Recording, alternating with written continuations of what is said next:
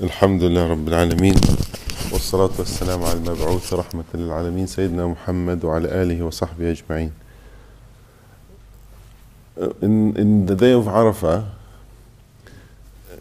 one of the greatest scholars you know of history of Islam his name is Sufyan ibn Uyayna and another great famous name is name Abdullah ibn Mubarak this you know in the first few hundred years of Islam there were thousands of them we only know four, you know, the four madhab, the four imam. But in the beginning, there were hundreds and hundreds of imam. What happened in history, the politicians and the rulers and the kings and khalifa, they will like one way and they will adopt it and force it in the schools and force it in the universities. And that's why four survived. The rest did not survive because it was not publicly spread. And these two giant, you know, in Islam, sitting down in Dev Arafah, and Ibn Uyayna asked Ibn al-Mubarak, he says to him, all these tens of thousands of people, who is the most unfortunate one? From among all, in, you know, in the Dev Arafah in Mecca on that day, it's just amazing that may Allah invite all of us again and again. again. Mm. You know, Ibn, Ibn al-Mubarak says to him, the most unfortunate is the one that thinks that Allah will not forgive him. if he just thinks, ah, oh, I'm too bad, Allah will not I got I'm done too much. It's impossible for Allah to forgive me. That is the most unfortunate. Allah subhanahu wa ta'ala forgive. Yeah? Allah forgives. In the Quran it says, Inna Allah yaghfiru dhunub jami'a. You know, this sentence, you can, make, you can say, Allah yaghfiru dhunub. That's very good enough. Allah forgives the sins. Yeah?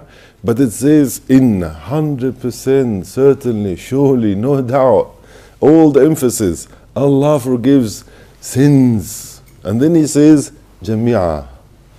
All of it. Don't you say, no, no, but not this one. No, no, no, no. He just wraps the forgiveness with emphasis and saying all of it, no doubt. And Allah subhanahu wa ta'ala himself speaks and says, Ya bani, ya ibn Adam, you know?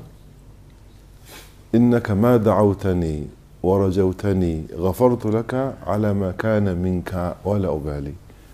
And Allah says, Ya ibn Adam. He's not saying Muslim. Yeah? He's not saying mu'min. He's not saying believers. He's saying son of Adam.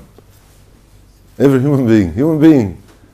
I know I created you. I know you're going to make a mistake. As long as you have hope in me. دعوتني ورجوتني. And you call upon me, I will forgive no matter what you've done. no matter what you've done. Yeah, so the whole Ramadan was about forgiveness, and we're out of Ramadan. Don't you dare allow any idea to come to your mind and say, ah, maybe this wasn't forgiven, maybe this. No, no, no, just just have that amazing relationship with Allah subhanahu wa ta'ala and make dua. Look at the Prophet sallallahu the Sahaba used to count for him, you know. Say, Allah forgive me, forgive me, forgive me, you know, every time. Why? Even though he's forgiving, yeah? The scholars say because Allah loves people to seek forgiveness. Allah loves to forgive. So the Prophet is doing what Allah loves. Yeah? Allah loves, He's forgiving and He loves forgiveness. So may Allah subhanahu wa ta'ala forgive us. May Allah subhanahu wa ta'ala raise our rank. May Allah subhanahu wa ta'ala protect us. May Allah subhanahu wa ta'ala bless us and our family. We ask Allah subhanahu wa ta'ala the best of this day and the best of every day after that.